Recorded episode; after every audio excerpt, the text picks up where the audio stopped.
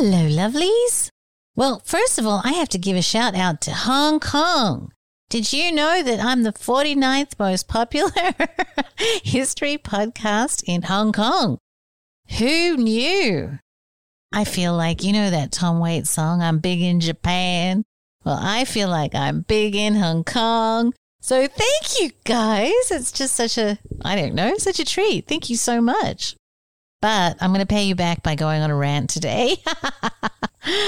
and it's going to be about the danger of making assumptions because you'll see why. You'll see what you're missing out on. And look, the fact is, it's easy to make assumptions. All you need is incomplete information and the laziness or unwillingness to ask the questions you need to ask to have actual facts. And without complete information, you get to fill in the blanks yourself. And that's fun, right? You use your beliefs, or your understanding of past experiences or what you've been told by teachers or experts, all most likely residing within our materialistic present paradigm, which, as we know, dispatch any data that might be embarrassing to the materialistic construct. So, armed with this quote unquote information, then we connect the dots that aren't there, and as a result, boom, we jump to conclusions that are wrong. Sometimes. I've done it. And I'm sure I do it all the time. But today I'm going to talk about one assumption that irks me particularly because it's wrong and it's ubiquitous and it's stopping us from, I don't know, a huge opportunity. Okay. so strap in, people. Here we go. When uh, we released Magical Egypt season two, I was really surprised by some people's reaction to it. And again, as a result of the roundtable we did the other day with Brad and John, I got the same response. But to be honest, I shouldn't be surprised as it took, I mean, in all honesty, right? Magical Egypt 1 took about 10 years to really catch on, or for people to catch up to it. I don't know, right? Mm, I can say that because I had nothing to do with the creative. I'm just a fangirl, but it did take a while for it to reach mass consciousness. So that might be what'll happen with season two. But back to the point. What Brad and Gary and Chance and the entire team were trying to do was to show us what they believe to be the point of ancient Egypt. And they think it's pretty damn important and relevant to us today. But people are dismissing it because of an assumption, a stupid, provably wrong assumption. It's pissing me off, and it's a huge pity. Now, look, again, as I explained, I think in episode two, history is only a story, right? There is no history. It's just a story. And this is their story. But they believe that the point of ancient Egypt is to direct us to something that we're supposed to be doing. And in doing it, it answers the most important thing about us the answer to the question, What am I? And what am I supposed to be doing here? And just like most of this stuff, it's not what you think it is at all. Well, in their opinion, anyway, right? But when the boys started looking at the art, what they saw was a spiritual technology or a metaphysical technology encoded there, right?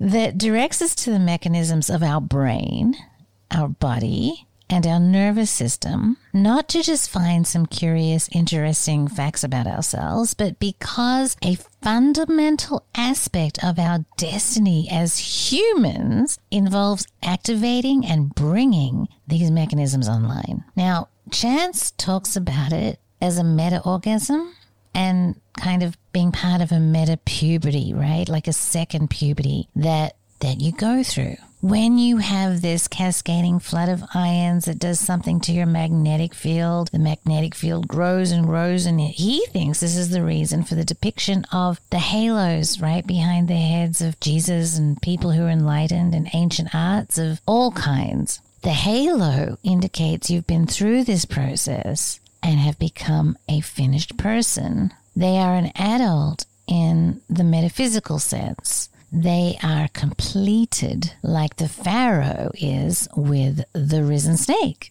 You are a metaphysical adult instead of a metaphysical prepubescent.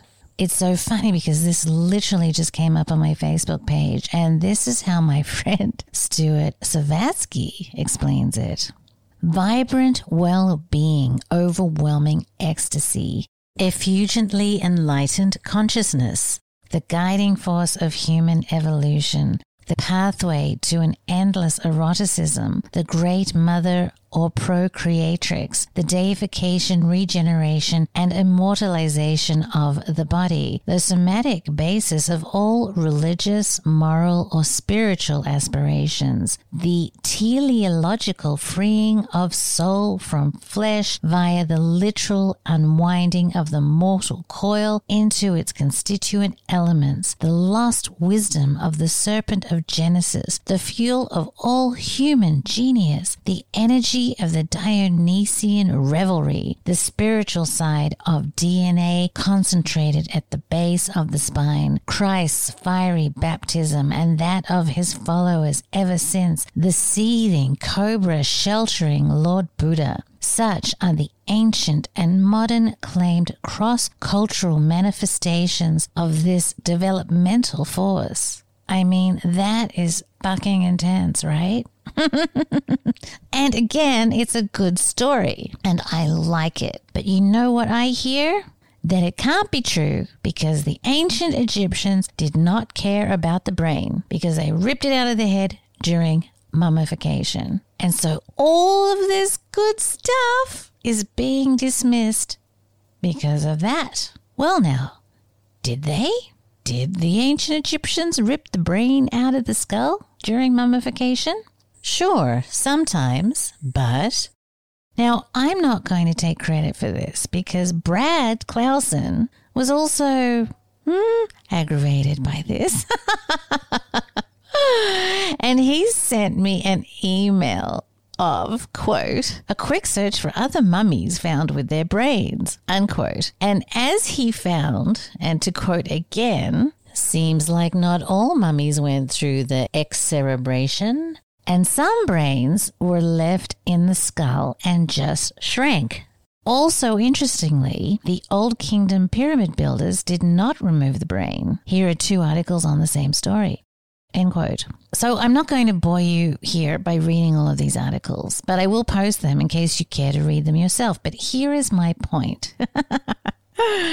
As I've shown earlier in this podcast, there is no history, there are only stories. And the stories about ancient Egypt change over time and within paradigms. Some stories, like the fact that the ancient Egyptians were pre philosophical, incapable of coherent or systematic thought, and giving itself to expressing itself in rather crude imagery, or that the ancient Egyptians did not know or care about the brain because they pulled it out of the nose through mummification, which are taught in school, can cause us to make erroneous assumptions preventing us from even listening to news stories that who knows, who knows, who knows if they're correct, right? But I tell you what, they are a hell of a lot more meaningful and life affirming and awe inspiring and curiosity stimulating than the other stories.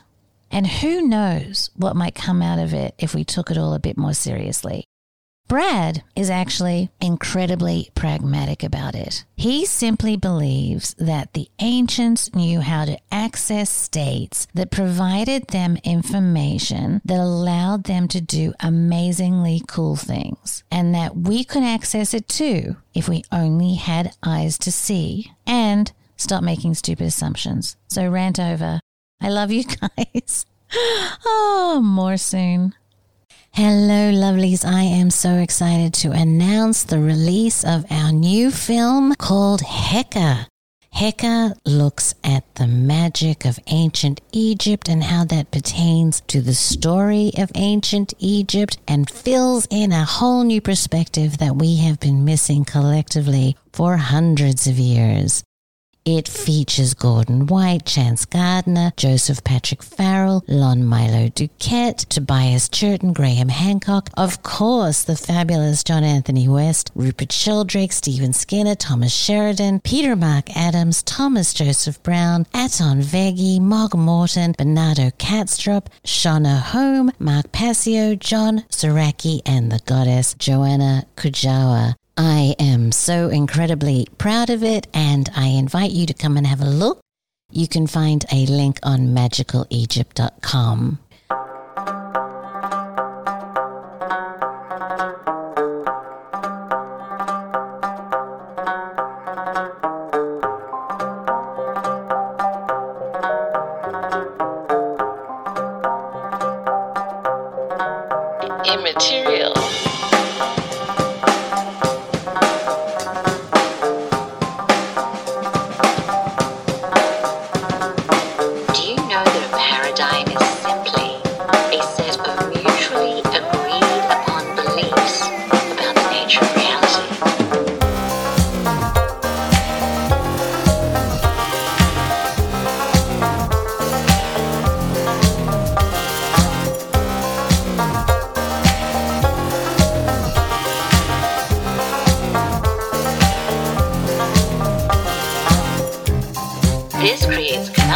look at ancient Egypt, because ancient Egypt was the least material paradigm of all time.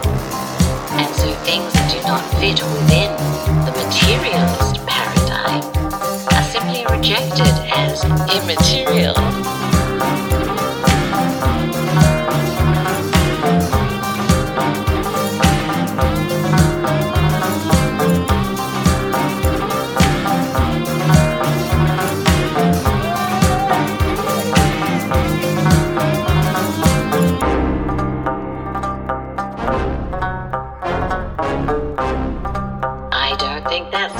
helpful to you?